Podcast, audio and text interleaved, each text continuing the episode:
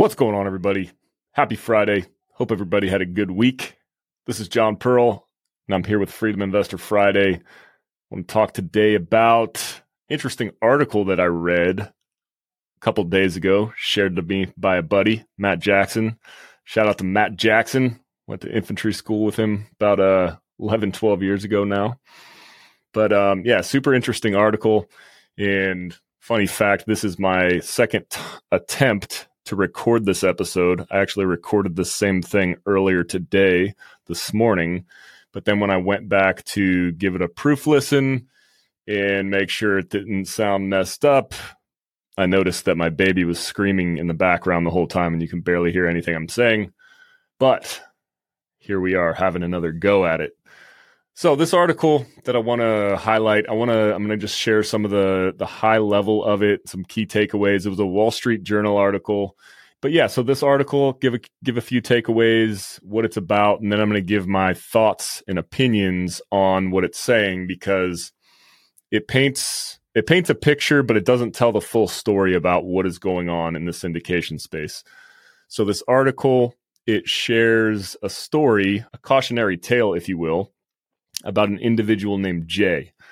The article is called A Housing Bust Comes for Thousands of Small Time Investors. And it's all about syndication and what is happening in the syndication space right now. So I actually met this guy, Jay, at my first event that I ever went to in the real estate investing space, first conference. It was at a, a conference in Dallas, Texas. And on this in at this conference, we we would go on these bus tours where we would tour people's properties that uh, of uh, students in this network that had purchased these properties. They would talk about how they purchased it, how they were going about the business plan, and what they were doing. And this individual, Jay, he was actually one of the speakers there at this uh, on this bus tour, and he was talking about one of his properties. So when my buddy Matt sent this to me, I was kind of in shock. I was like, oh, wow, that's Jay. I don't know the guy well, but I talked to him at length and you know, he seemed like a great guy. I'm sure he is. I'm sure he just got in over his head with this and is having a lot of trouble with it. But anyhow, so about the about the article. So Jay, he built a significant real estate empire in the Sunbelt region, leveraging small investments from individuals hoping to earn from being a landlord without having to manage properties themselves, i.e., syndication. He raised money from passive investors. So he used a business model that promised to upgrade apartment buildings, raise rents, and then sell for a profit in a few years' time. So the investment strategy proved vulnerable to recent increases in interest rates, which undermined the profitability of these deals and led to significant losses for investors. Jay's company lost over 3,000 apartments to foreclosure and investors, passive investors, lost millions as a result. If you pay attention to the headlines, you may have even heard about this specific deal. So, had a 3,000 unit portfolio in Houston that went underwater. They could not meet their debt obligations. They couldn't make their monthly payments, so they ended up for having to get foreclosed on. The company's downfall, Jay's company's downfall, was mainly due to rising interest rates that increased monthly loan payments and the which raised the costs faster than they could increase the rents. So syndicators have raised over 115 billion dollars from investors between 2020 and 2022. But many, and this part of the story is definitely true, many are under pressure right now and facing potential foreclosures. A little bit of background about syndications. They grew in popularity after a 2012 law made it easier to market real estate investments online, attracting a broad range of investors, particularly those to seeking to take advantage of rising rents and property values in the South. Some syndicators are trying to raise more funds or sell off properties before falling into foreclosure, but with loans coming due and new, more affordable loans harder to secure, the situation remains precarious. Syndicators often profit even if the investment fails. This is one of the things that the article highlights. They often profit. The people who put the deals together, they're saying that they often profit even if the investment fails, which I'll have some more thoughts on here in a second. They go on to say the growing popularity of real estate syndication has been fueled in part by social media advertising, with aspiring landlords drawn in by promises of passive income and success stories from real estate gurus. So, my thoughts on this. So, that's just a, a brief overview of the article, just some notes I took and some uh, key takeaways from it. And yes, a lot of that is true. But this does not apply to everybody out there. So a lot of the one thing that they were hammering this guy on is his his advertising for doubling your money in 3 to 5 years. And he probably did that a time or two. He was investing in some great markets at a great time for the market, for the real estate market in general. The prices were skyrocketing. Uh, rents were the the demand was able to drive rents up to uh, historical year over year highs. Rent in- increases were crazy, and it was very common in the time frame of 2020 to 2022 for initial investments to double double and I've even seen them triple. So that's it's not what he was advertising is not uncommon to happen. Uh, what is important to note that there are lots of deals. What happened to this guy, Jay? It's happening to a lot of people right now. And that's one reason for that is the interest rates.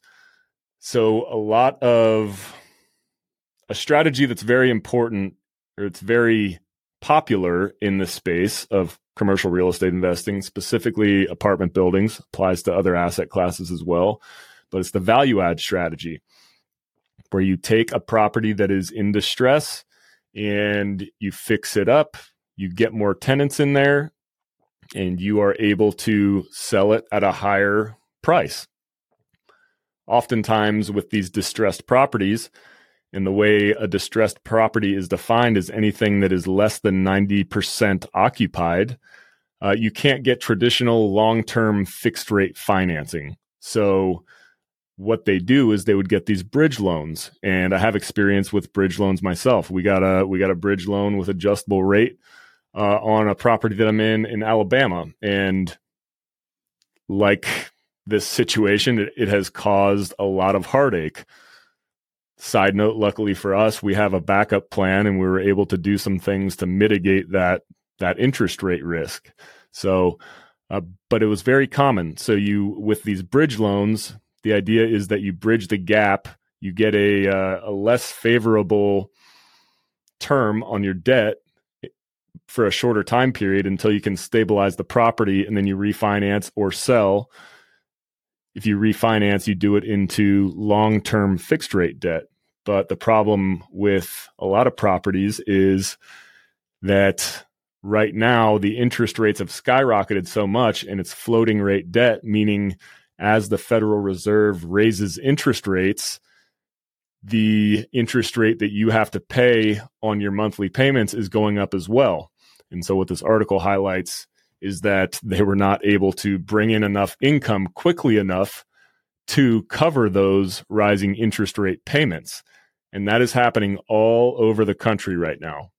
And many experts think that this is this bubble is going to pop at some point soon. There's a lot of people in the similar in a similar situation as the one that's highlighted here, and once that comes to fruition, then there's got going to be a lot of good buying opportunities. So another thing that this article highlights is the fact that um, it says syndicators often profit from the deal regardless of performance.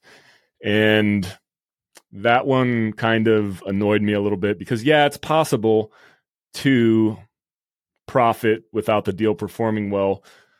But what most quality operators, and when I say operators, I mean the people who are putting these deals together, the ones who find them and manage them and run the business plan, there are lots of quality people out there doing this who will offer what is called a preferred return.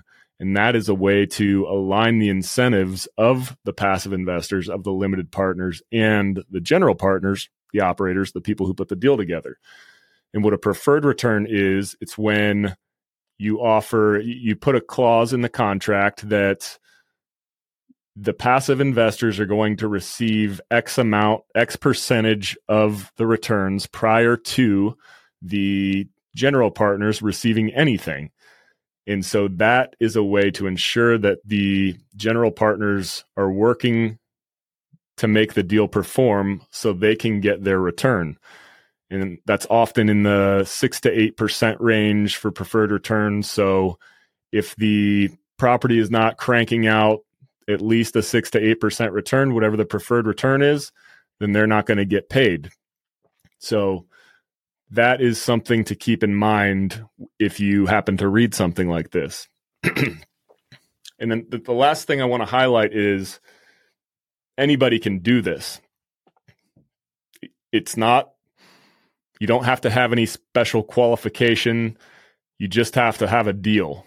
And so the importance of vetting the operator, vetting, understanding them, building a relationship with them, doing your homework on them, understanding everything you can about what you're getting yourself into is more important than ever because like I said, anybody can do this. And if you are not 100% clear on what this is going to look like, then it is very possible to get yourself in a situation like the one that this article is highlighting. And we have some resources that can help with that. If that is something you're interested in, we have our, in fact, I even did a, I, even did a um, podcast episode about this, about how we conduct our due diligence on potential operating partners that we are looking to go into business with. So, anyways, thought I would share some thoughts on this article.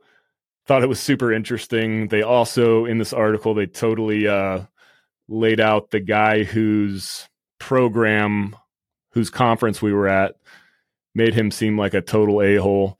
And, um, you know, I have some thoughts about him. I ended up not joining his program for various reasons. Um, to be honest, I thought it was kind of cheesy. Although I will say that the the content, the material that he's teaching, is sound and good information. It's just I think uh, you know sometimes people like the uh, like Jay here get a little carried away and you start getting reckless. And when the market corrects, when there is a contraction in the market, like Warren Buffett says, one of my favorite quotes, I think I say it almost every podcast. When the tide goes out, you see who's swimming with their pants down. So, anyways, that's all I got. Happy weekend. Going out there and get you some. Be productive. Talk to you next time. Thank you for listening to Freedom Investor Radio. If you like what you heard, make sure to rate, review, subscribe, and share with a friend.